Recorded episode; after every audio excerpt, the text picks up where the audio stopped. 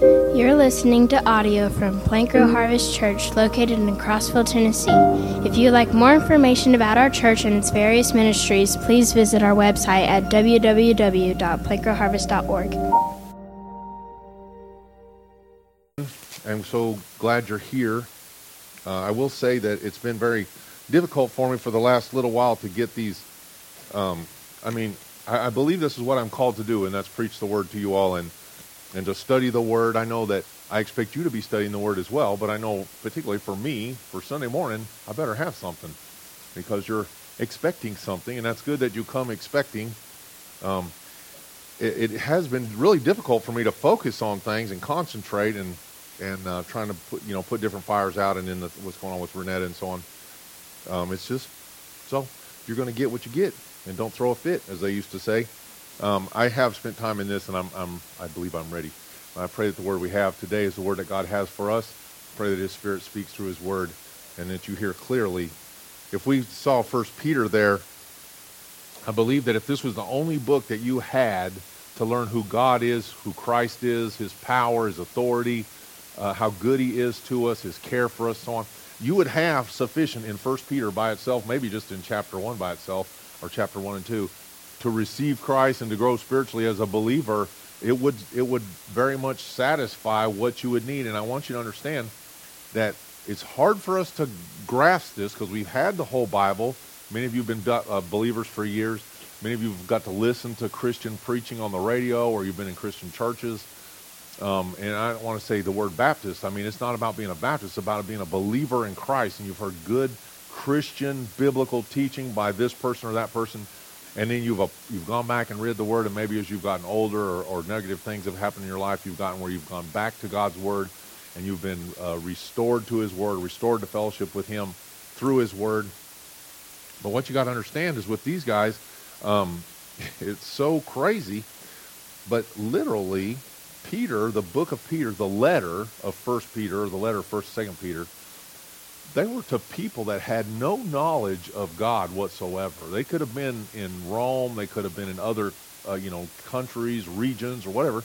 And then they get this little letter from one of the apostles. They may not have had a lot of understanding of the Old Testament, which many of us do not. Many people go to church for eons, tragically, and they only read of the amputated Bible. They've cut off the Old Testament, which is the meat of God's Word. It's over three-fourths of God's Word is in the Old Testament. And the New Testament is the commentary on the Old. And, and Jesus, when he's talking about, speaking about the Word, he's not talking about Matthew, Mark, Luke, and John. He's talking about Genesis, Exodus through uh, Deuteronomy. He's talking about Joshua and Jonah and the prophets. He's speaking those words, and those people's ears are open and they're coming to new life by him preaching those words. So it's really a, a, a good thing for you to begin to read the Old Testament and recognize that everything that was written was written for our behalf. It was all written. All of God's Word is profitable, not just the New Testament. So here's these people that have nothing. They've heard of Messiah maybe. Maybe some missionary guy came by, gave them the scoop. And then Peter sends a letter, and they get this letter, and they see all these things. Or they get a letter from Paul in Corinth, and they read this letter, or they get a letter from Paul in Ephesus, or or wherever they're at, or John, and they just get this little blip, and in that little two or three page letter, a little short message, they got to find Christ, and they got to begin to grow spiritually, and they got to separate themselves from the world and gain holiness. And here we got this whole book, and we set it on the on the floor to shore up the short leg of the table because it's so unimportant to to us, but it was everything to them. And I pray that God's Word becomes everything to you, and that you recognize your need for it, and you begin to gain a desire for it like you've never had before, because this is all there is. Eternal life is all there is. This life is a fake. This is just the passing through, getting ready for the real life. And I pray that you receive that today as I gave it to you there. Let's just start at verse two. In First Peter, I want to read First Peter chapter one again, starting in verse two, and I want to read through verse five in chapter two. And I want you to look for a particular word. So a lot of times when I'm studying, different people study different ways. Many of you, maybe you don't study the word like you should. Maybe you don't read it that much, or maybe you prefer to listen to it. If I listen to it, faith comes by hearing, hearing by the word of God. If you can listen, take notes, that's good, that'll work. It's good to read it as well, since you have it, read it. Read it and listen to it, even better. Read it, listen to it, and memorize it, better still. Meditate on it, better still. You know, the, the more we develop the word in ourselves, the better it's going to stand with us when we really need it. And so, as you're reading the word, and in your, maybe you got a little notebook. I do have one. I've filled up multiple notebooks with notes I've taken on things. Generally speaking, it's because I have to teach it again, or, and I say have to. I, I, it's a very positive thing. It's not a negative thing at all. It's just the word. But I do enjoy teaching. I think that's what God's called me to do. Um, maybe you think differently, but uh, it uh, I, I got to take notes so that I can go back and see what God's spoken to in that. And a lot of times, a little word, I can read something over and over and over, and a little word will pop out to me. I've read it multiple times, and somehow this little word will pop out. And when that happens, I'll do one of a couple things. I'll go back and kind of do a word study on that word, and I'll, or maybe I have an evaluation of the word as it is in context in the scripture, and I think, well, that just must mean this.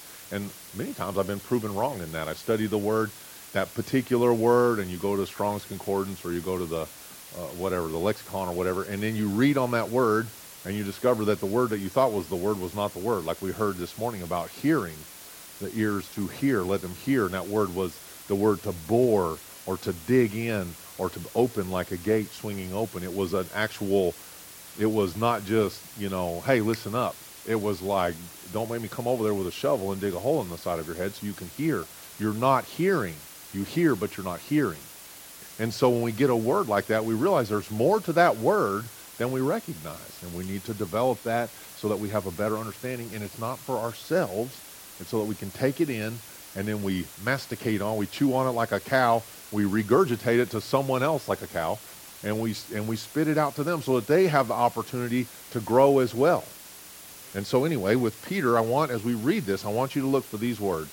The word is you, your, us, me, my, mine, anything that personalizes this to you. I want you to look for that word, you, yours, yourself, and so on, us. And it really personalizes in First Peter one, in the first part of chapter two, actually all of First Peter. Very different from how Paul preaches, by the way, and how Paul writes. Whenever Paul writes and he says about you, it's I, I went back and checked just to make sure I'm not telling you no lies, but I went back and read like in some Corinthians, Ephesians, Galatians, Philippians, and usually when he uses the word you, it's kind of accusatory. But when Peter used the word you, it's more of an encouragement that, you know, look at all these things you get. You get this, you get that. And Paul's like, you're a sinning, low-down, dirty dog, and you need to tighten it up. And such were some of you. You know, he goes down this list of sins, and he goes, and that's how you guys were, you know. So there's two different kinds of things. They're both, it's just two different personalities, two different natures. God using both. Both have a purpose. One's not more right than the other. Both are correct. But in Peter, very encouraging when we see the use of the word you, yours, yourself, and us. Because he's talking about us. He's not just talking about you, the us's of that day. He's talking about the us's of today. He's talking about all the us's that will be until Christ returns and takes us into eternity. And so with that, I'll, let's read this again. And, um, and look for the word you there, okay? So to the elect, verse two, according to the foreknowledge of God the Father, in sanctification of the Spirit, for obedience and sprinkling of the blood of Christ, Jesus Christ, grace to you, and peace be multiplied. Blessed be the God and Father of our Lord Jesus Christ, who according to his abundant mercy has begotten us again to a living hope through the resurrection of Jesus Christ from the dead, to an inheritance incorruptible and undefiled, and that does not fade away, reserved in heaven for you. And I want to put you right here in verse five, you, who are kept by the power of God through faith for salvation, ready to be revealed in the last time.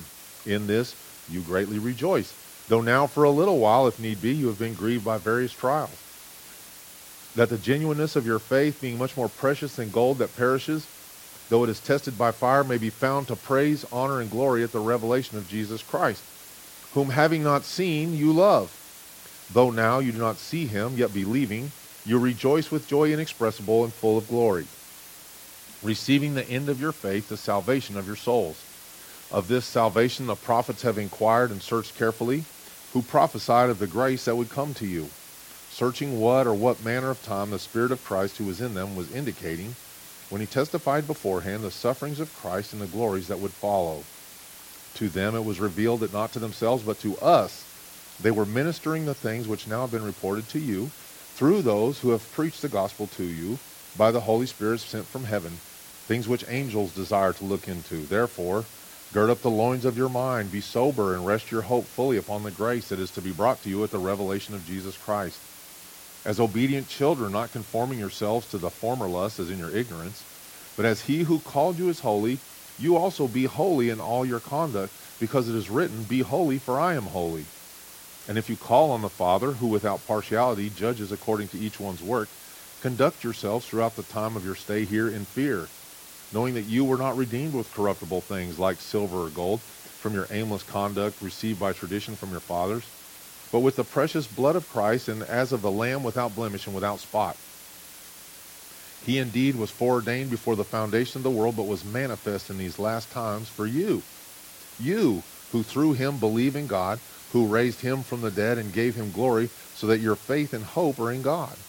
Since you have purified your souls in obeying the truth through the Spirit in sincere love of the brethren, love one another fervently with a pure heart, having been born again, not of corruptible seed, but incorruptible, through the word of God, which lives and abides forever, because all flesh is grass, and all the glory of man is the flower of the grass.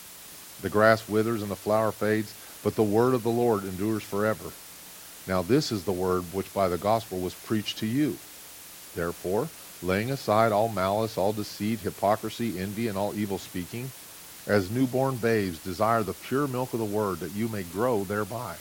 If indeed you have tasted that the Lord is gracious, coming to him as a living stone, rejected indeed by men, but chosen by God and precious, you also as living stones are being built up a spiritual house, a holy priesthood, to offer up spiritual sacrifices acceptable to God through Christ Jesus.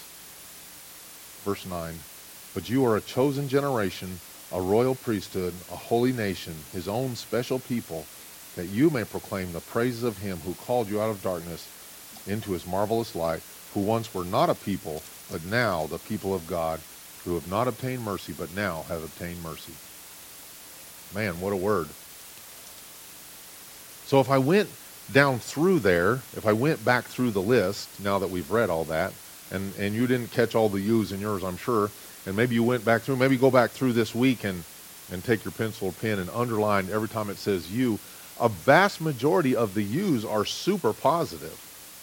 It says grace to you and peace. So grace combined with peace initially in verse two, verse four, an inheritance for you. Uh, verse five, it says, you are kept, reserved in heaven for you, an inheritance, incorruptible. You who are kept by the power of God through faith. We've talked about that a lot. Verse six, you have been grieved by trials, yet you greatly rejoice. Verse seven, uh, uh, what did it say there? That the genuineness of your faith, your faith being genuine. Verse eight, it begins to talk about your love, your love for Christ, Um, because of his revelation towards you, and you believe in that. Verse nine, the end of your faith, salvation of your soul. Verse ten, grace that would come to you. Verse eleven, uh, searching what the time the Spirit who was in them was indicating. Again, uh, that amplification of the, the good things of Christ that came to you, testified beforehand, before you even were a speck in your daddy's eyes, they used to say. He had this in place for you. Verse twelve, the gospel was preached to you. Verse thirteen, therefore, get yourself ready. Um, it also says, rest your hope in Jesus Christ. Verse fourteen, conform yourself versus your old ignorant self that didn't know any better. Begin to act like the new self, the new man, the old man being killed, and the new man rising to life. Verse fifteen, be you holy. Be holy. Continue in holiness in verse sixteen. Verse seventeen, you, it says, be fearful. Be fearful of the Father, conducting yourselves throughout the time of your stay here in fear. Verse eighteen, you were redeemed by the precious blood of the Lamb in verse nineteen. Verse eighteen begins the idea, verse nineteen concludes it. Verse twenty, it was manifest for you. He indeed was foreordained before the foundation of the world and was made manifest in these last times for you. Very personal. Your faith, verse twenty-one, your hope, again, uh, believing in God and his resurrection.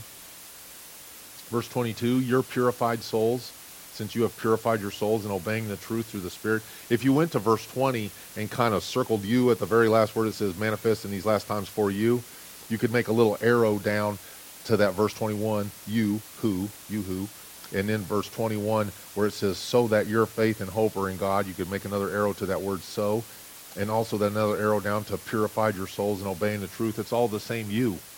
You do all those things. All those things have been done for you.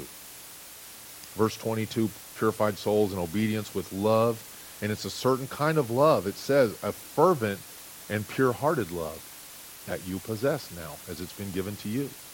You, it's manifested to you, it's poured into you, it's uh, magnified in you, and now it's poured out by you. Verse twenty-three, you, now born again through the word of God, which is eternal. Verse twenty-five, the gospel was preached and it was completed for you.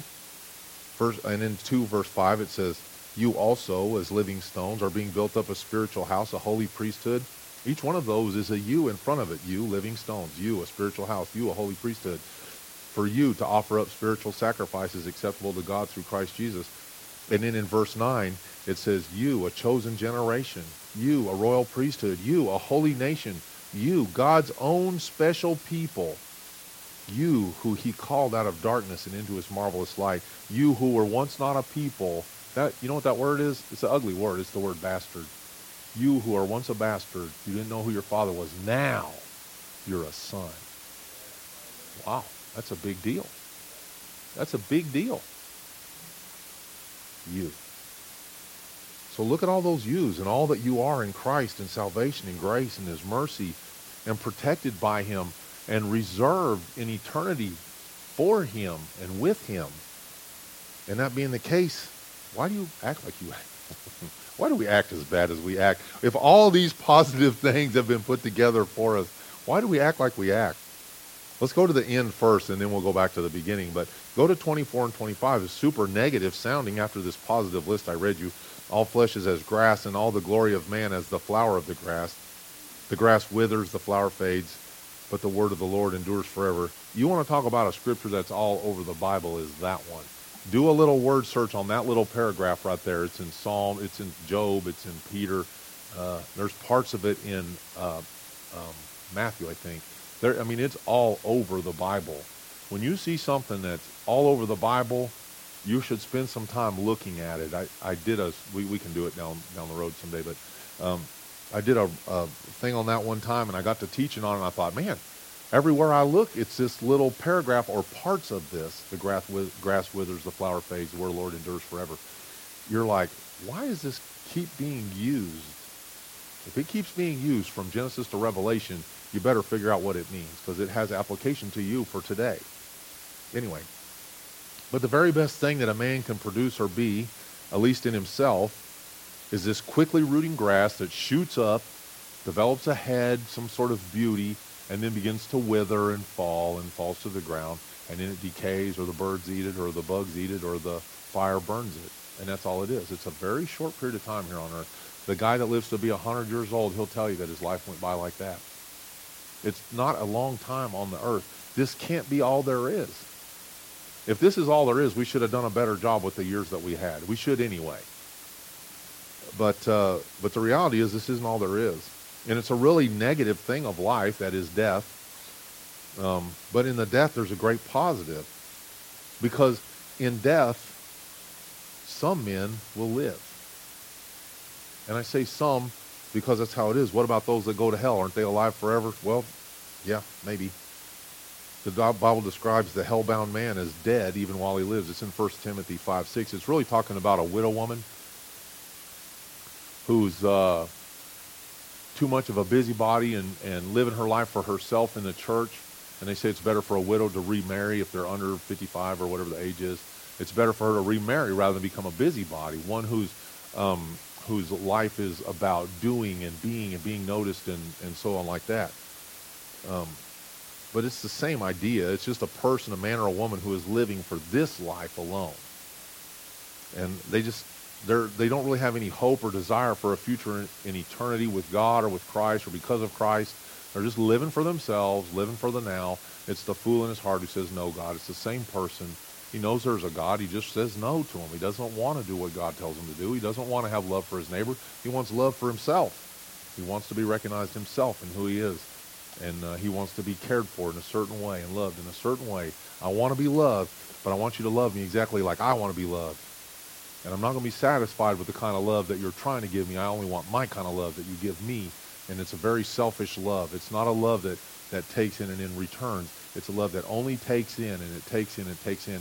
And that kind of love makes a narcissistic person or a bitter person, because no one can satisfy, no man, no woman can satisfy the kind of love that we really, really, really want.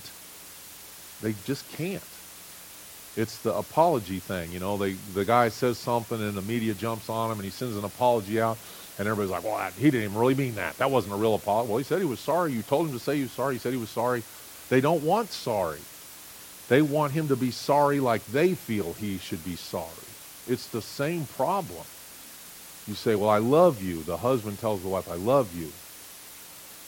And the wife says, well, if you love me, you do the dishes more often. He does the dishes, and she goes, well, you don't really love me because you didn't do the dishes that great.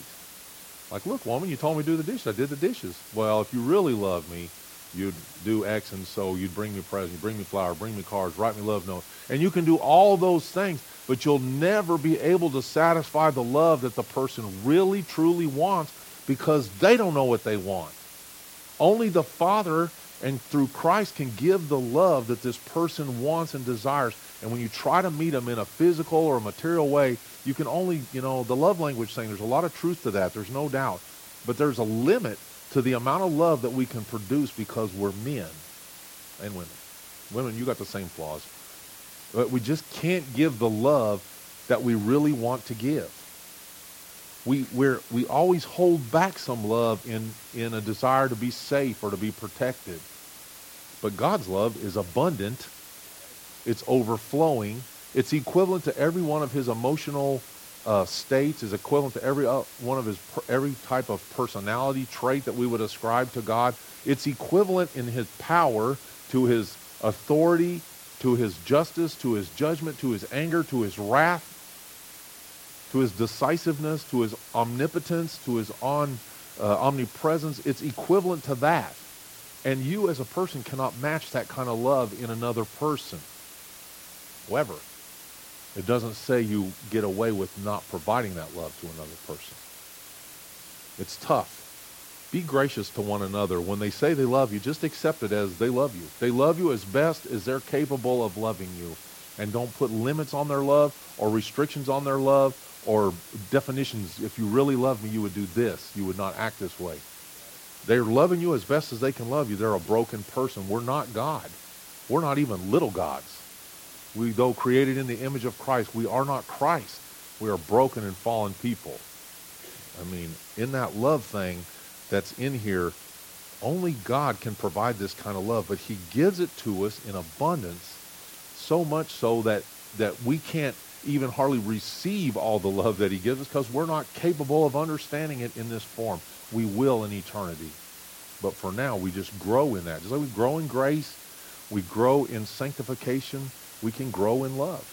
I know that I love better now my wife and my kids uh, than I did when I first got out of the Marine Corps. My, my love thing was broken. It really was. And so I, it took a long time to truly... to truly learn to love. And in that, I know I'm not completed in that. You aren't either. You can be a very loving person. Some ladies, you know, they're particularly loving and hugging and, and emotional like that, better than others. But in some other frame in their personality, they're broken just like you are. They may be more demonstrative in love. They got the same problem. But this love thing, it's a big deal. So this person that only wants to receive love, as they desire love, as they accept love, that person becomes very narcissistic. You got to love me like I want to be loved. And that's a broken part in that person. If the only thing they develop in themselves is receiving love from other people, receiving gifts from other people, I'm only happy if this happens in my life, that person is a dissatisfied person. They will never be satisfied on earth or in eternity, because they've never made the connection to the Most High God. They don't have a desire for a future in eternity with the Father. They want the love. They want it now. They want everything now. And there's no place for them in eternity. Therefore, they live the very most while they're here. And at their deathbed, they're so they're full of life themselves here, but they have no they have no nothing in the account in eternity. And so they have to make the jump from the deathbed into eternity. And uh, and I don't really want to speculate on what hell is like for that, because it's not a living that I want to live. It shouldn't be one you want to live. So for us today, it's not our concern. It's not our concern whether or not what aspect of life there is in hell. It talks about people speaking in hell, the Bible does, and, and um, where the worm never dies and so on, screaming and gnashing of teeth, the outer darkness and all these terrible things, unquenchable fire. And apparently there's people there, there's demonic beings there, there's spiritual beings there. I don't want to be there. I don't want to dwell on the things that are there. Though Jesus did speak a lot on hell, the encouragement was, you don't want to be there. I want to be with him both now and eternity. Peter is so motivating in that. He doesn't, did I recall, I could be wrong, I'll go back and read it again before I say it too much, but I don't recall hell being mentioned in that paragraph. He's talking to saved people. If we're talking to saved people, then we need to talk about the pure milk of the Word and growing in that. So for us today, I pray that at some point you've given yourself to the Most High God. I pray that you're growing in love as you become to understand who He is and His love for you. It begins to develop the love muscle that's in your spirit, whatever that is, begins to work it out and develop it where you can use it to begin to love the way you've been loved, by God, not by other people. The love you receive from people is broken love. It's, it is uh, conditional. Mark loves me. He loved me so much. I had some nice glasses, and he kept squeezing me and broke my glasses. I had to buy more glasses. Quit loving me so much, Mark. he's a he's he's a hugger. It's good. It's good. It's a good it's a good thing. Not everybody receives love that way. I'm sure. I don't know about Mark, but I mean, people have to grow into that thing. A lot of people don't want to be touched at all. Some people. You got to grow in that. And so to follow the Lord in spirit and in truth, and therefore gain this tremendous contract of blessings in First Peter, that's what we need to be working for, working in. You're not working to be loved more. The more you do for God, I'm going to tell you, here's his love. It's a straight line. You can do all you want, and the love stays the same. It's full and it's abundant, and you can't do enough to make him love you more. He loves you most. Do all the jazz you want. He already loves you as much as he can love you. There's no more love there. There's not possible to have more love there. He already loves you to that extent. What you got to figure out is, it's not by works of righteousness, which I have done, but according to his mercy that he saved me. Personalize it by the washing and regeneration and renewing of the Holy Spirit. He does everything. He knows you're a love slacker. He knows. And he loves you anyway. His love is unconditional. Our love is conditional. Depends on people treat me back, and if they like me good today or if they like me bad tomorrow, I either like them or love them in relation to how they treated me. And it's God is not that way.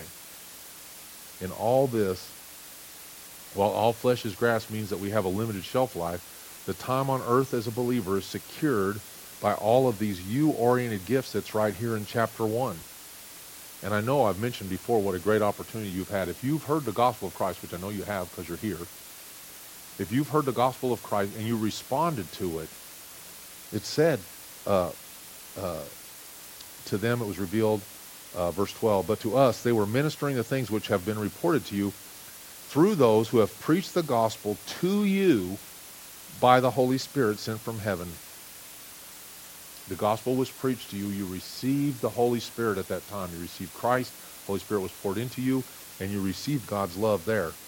Other people haven't heard it yet, or they've hardened their hearts to it, or they've rejected it, or they failed to respond to it, somehow missed how critical it is to receive Christ, and they haven't even made it to the signing up part of the agreement to be able to understand all of this contract of good things that was given. And we have these blessings on earth, but we also po- possess this large future account of blessings that are also listed here. Both are here. Um... It's, it's. Uh, I don't know where you're at in your retirement plan. Come up here, Ed, and tell us where you're at in your retirement plan. No, everybody's got their own deal, right? They got a four oh one k or a whatever, all the jazz, you know, the, the savings account for kids to go to college or the Roth I R A or whatever you have. And then we have life insurance. Some, some do, some don't. Some of those things are, ex- or even Social Security, some of those things are accessible now, but you got to be old and gray to get them. Some of them are accessible right away. If we had a C D or something that was a short-term money handling uh, tool, you know, you could access it right away. Some are kind of medium-term, like four oh one k's and I R As and things like that. And then some of them are like life insurance policies. You got to die to get it. Actually, you don't get it. Somebody else gets it. You got to die, and somebody else gets it. And it's the same way with these blessings that are here in this First Peter verse. The only problem is these, the only positive, it's not a problem. Eternal blessings are the only savings that make really any economical sense, because you get to use them now as much as you want, and you get them again in heaven. You don't run out of them. I can have a four oh one k, could have two million dollars in it. I don't. I should. It would be nice. But if I did, I could tap it. By exorbitant living, by, by buying boats and jazz I don't need, and extra houses and cars and what I could, you could blow through two million dollars nowadays. It wouldn't be that tough. That wouldn't be tough. Taxes, you know, whatever, medical bills, whatever you got to spend it on, you could blow through it like that.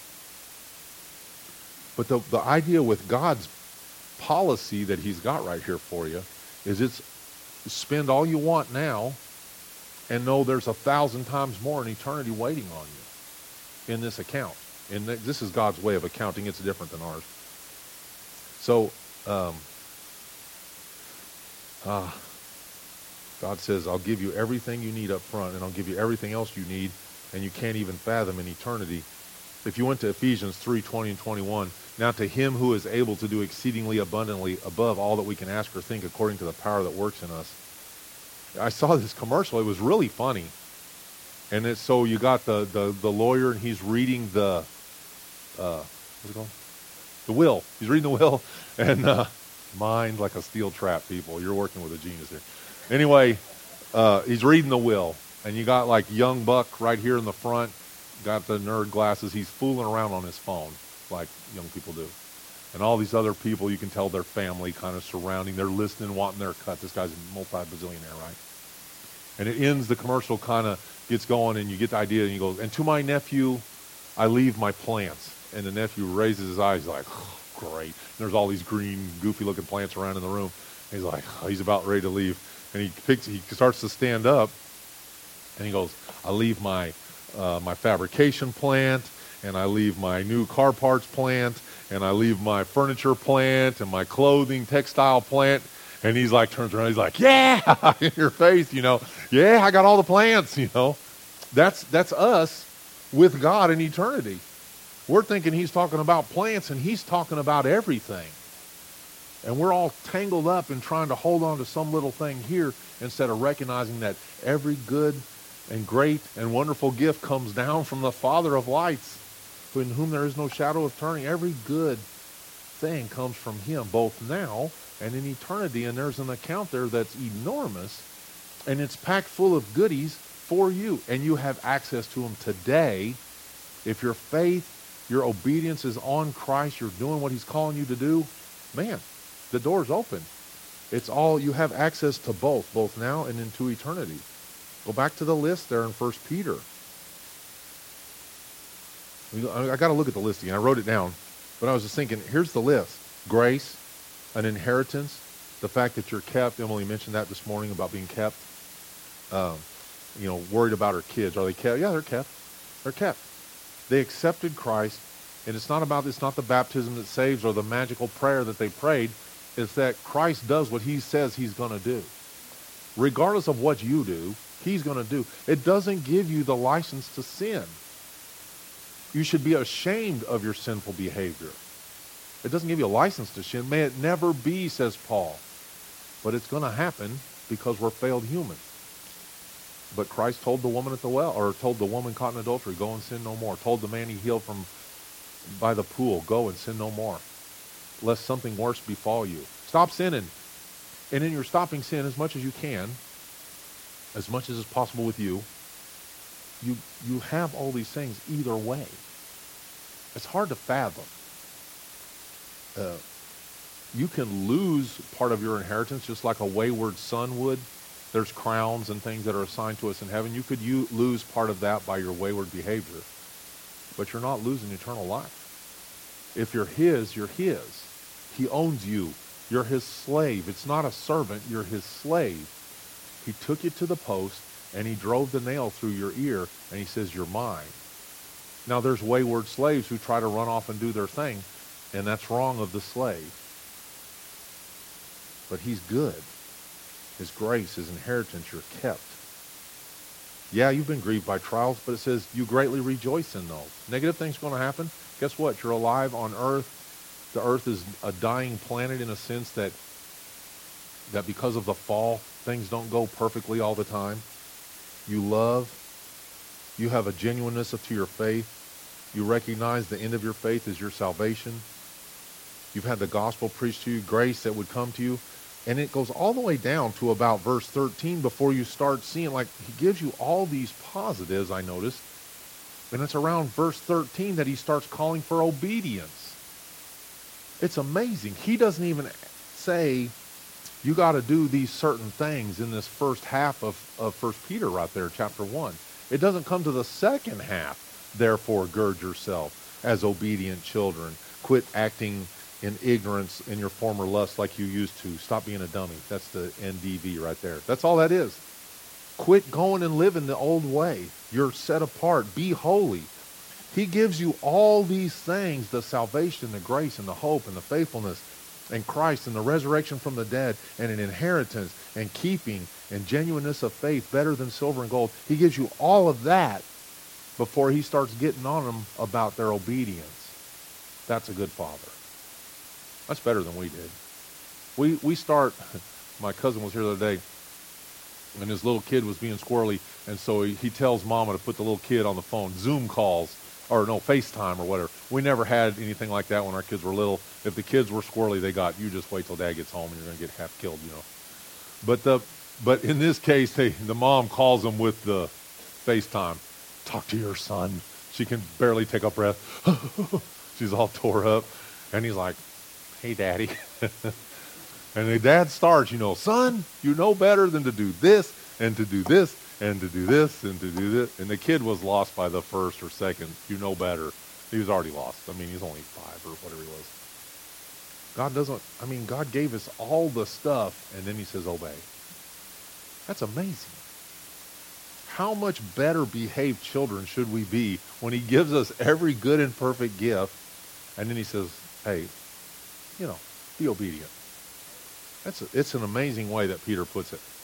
Paul does not do it that way. Anyway, uh, you be fearful of the Father. Why? Because he gave me all these things, and I want to honor him.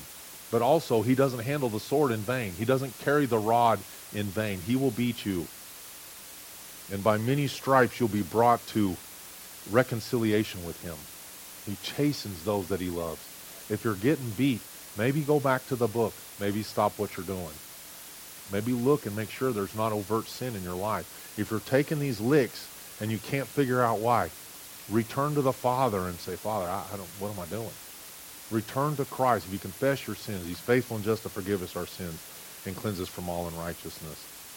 Stop sinning. He's your faith, your hope, your resurrection, purifies your soul. He gives you this love, this fervent, pure-hearted love that you do not possess in your own, whatever, natural state.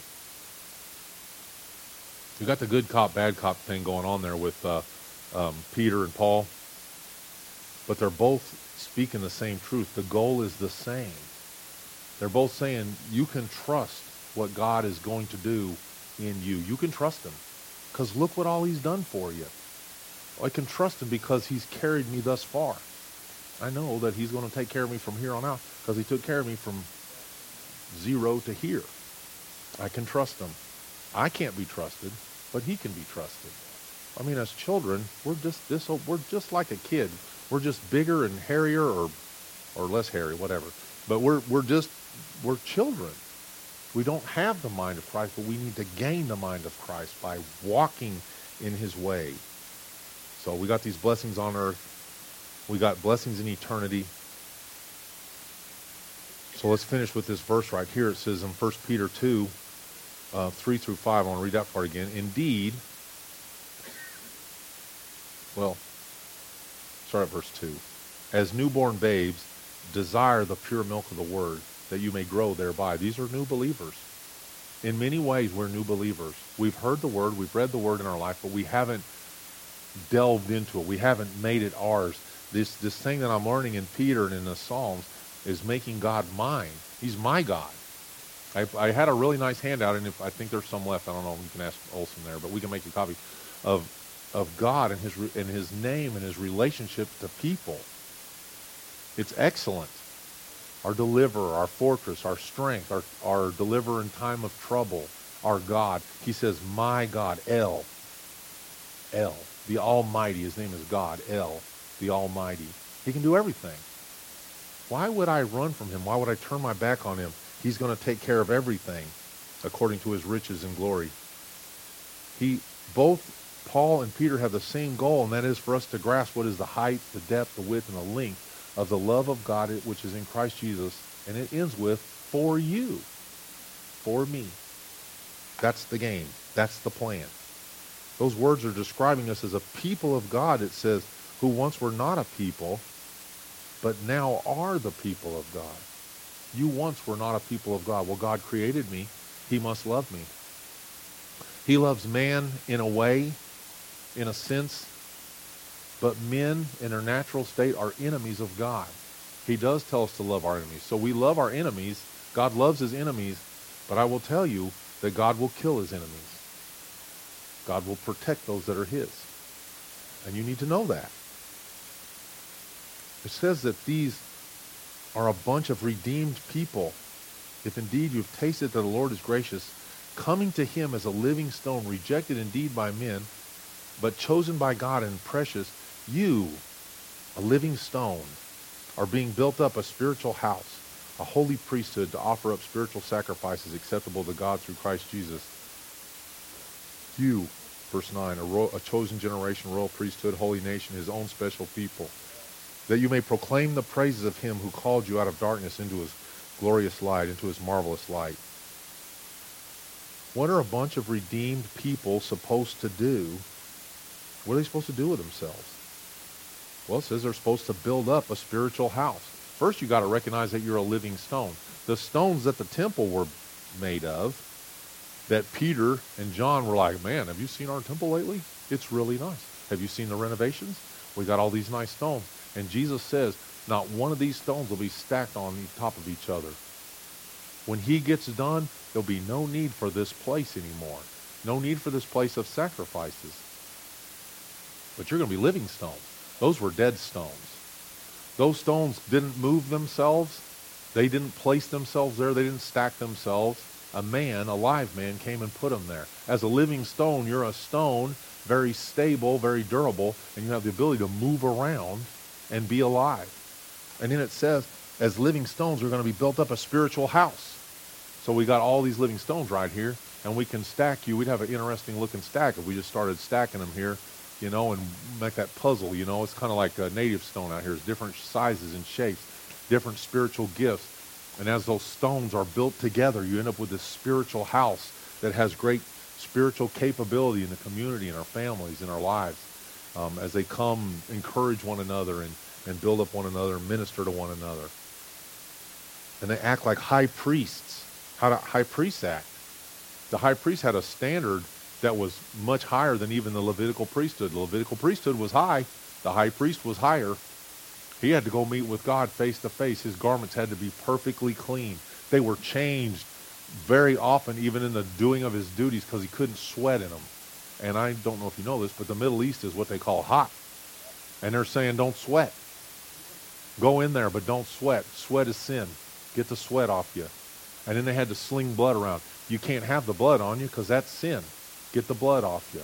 And so they do the thing and they change the clothes. They do the thing and they change the clothes. And each garment is worth ever how many thousand dollars. Very valuable garments made out of linen, which linen is a really difficult process to make garments out of. It's a it's a kind of grass. And you beat it and thrash it, and it's flax. And they beat it and thrash it and dry it and thrash it some more and dry it and stretch it and comb it. and eventually they can weave it into clothing that's that's cool. Um, it's not easy. It's not easy to walk holy. It's not easy to be set apart, but it says, because I am holy, you be holy. In verse fifteen, it doesn't say most of the time, it says in all your conduct. That's a lot of holiness. That's not Sunday morning holiness. That's all the time holy. You who are once dead, he made alive. He made you into a living stone. You were a dead stone, and you do walk around amongst dead people, but you're an alive people. Begin to walk as a living person, and in that living person, be holy in everything you do, in all your conduct. It says, this has been a hard sentence for me. If you know me well, if you've hung around with me, I am. I like to joke around, I like to have fun, I like to tell jokes. He says he will take every idle word into account. Every idle word. How many idle words do we say every day? How many times does anger flare up and we spout some little thing out that we wish we could take back? How many times have we heard the joke and we shouldn't pass it on, but we do anyway? How many times do we say idle words that just shouldn't be said? How many times have we sworn on something we shouldn't swear by? How, just in the idle words alone, I am doomed. Every idle word will be taken into account. And then James talks about keeping the tongue and how dangerous the tongue is and so on. In your tongue alone, you have a dangerous sword in your mouth. As a holy person, it should not be used in the way it is. Be holy in all your conduct. Remember, you're a chosen generation. You're a royal priesthood, a holy nation. A royal, how does royalty act? When we see royalty misbehave, like we watch the English royalty, we see the Queen Mother and how, how um, what's the word? How much character she had in her person, and how she was very careful in her demeanor and what she said. And then we see her son, who's kind of a slacker, and we see her other son, who's been caught up in this child sex abuse scandal, and we see her grandsons that demean the way of, of holiness amongst the kingdom livers there in England. And we think, well, it, it's shocking, right? It's, it's an affront to us to see royalty act in a common way. Much greater for us as believers of the kingdom of heaven, once not a people, but now a people of God, when we act in an unholy way, it reflects on the Most High God that we don't care about our status as royalty. And it says, be holy, and be holy all the time in all your conduct.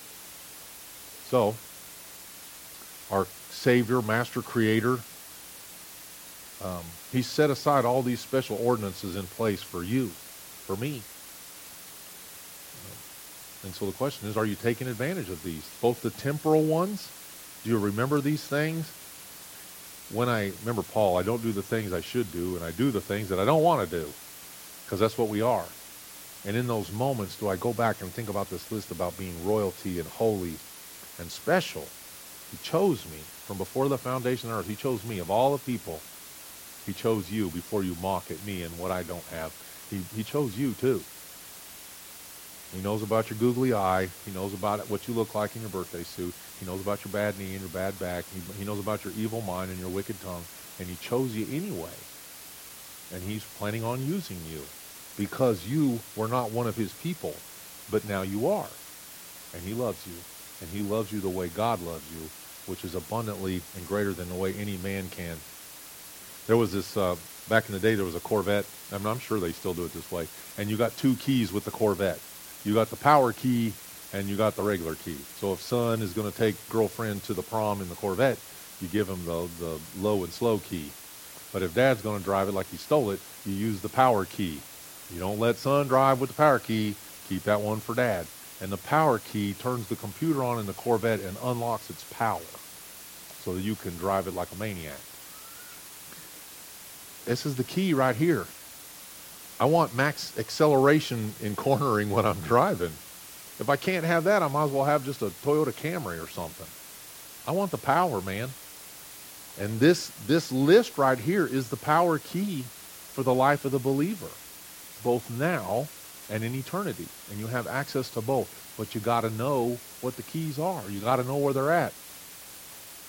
I can, let me tell you, let's see. I'm going to tell you one terrible story on myself. This boy had a, Uh, it was a really fast car, and he'd been wanting to race me in the car that I had for a while. I ended up doing a construction job at their house, and foolishly, they left the key to this boy's car there, And so I took it out for a little performance test, and I'm going to tell you, I'm glad I didn't race the guy. That thing was stout. But I had access to the power key. I took it for a little performance drive. Don't leave hot rod keys around where Dale can get them. I have a, a lust problem there. But uh, um, but these promises right here, these are the promises. These are the keys to the promises for cornering in the Christian life. And all you got to do is pick them up. They're right here.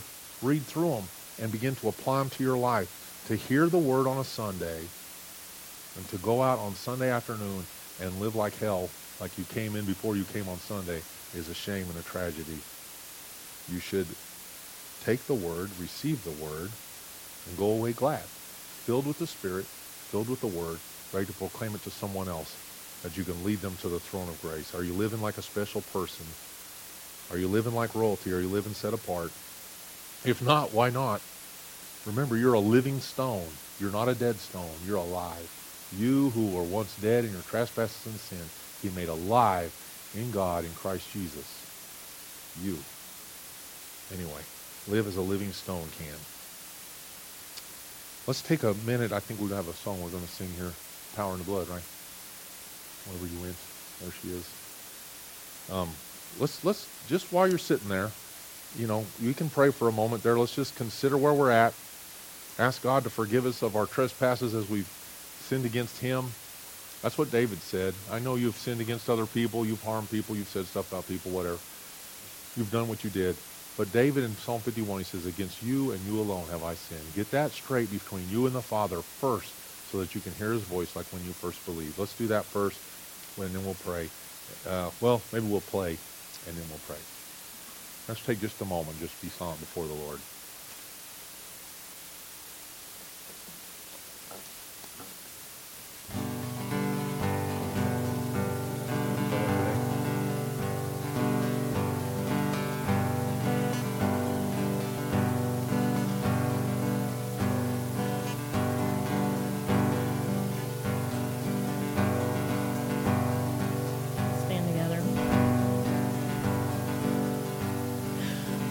You be free from the burdens of sin.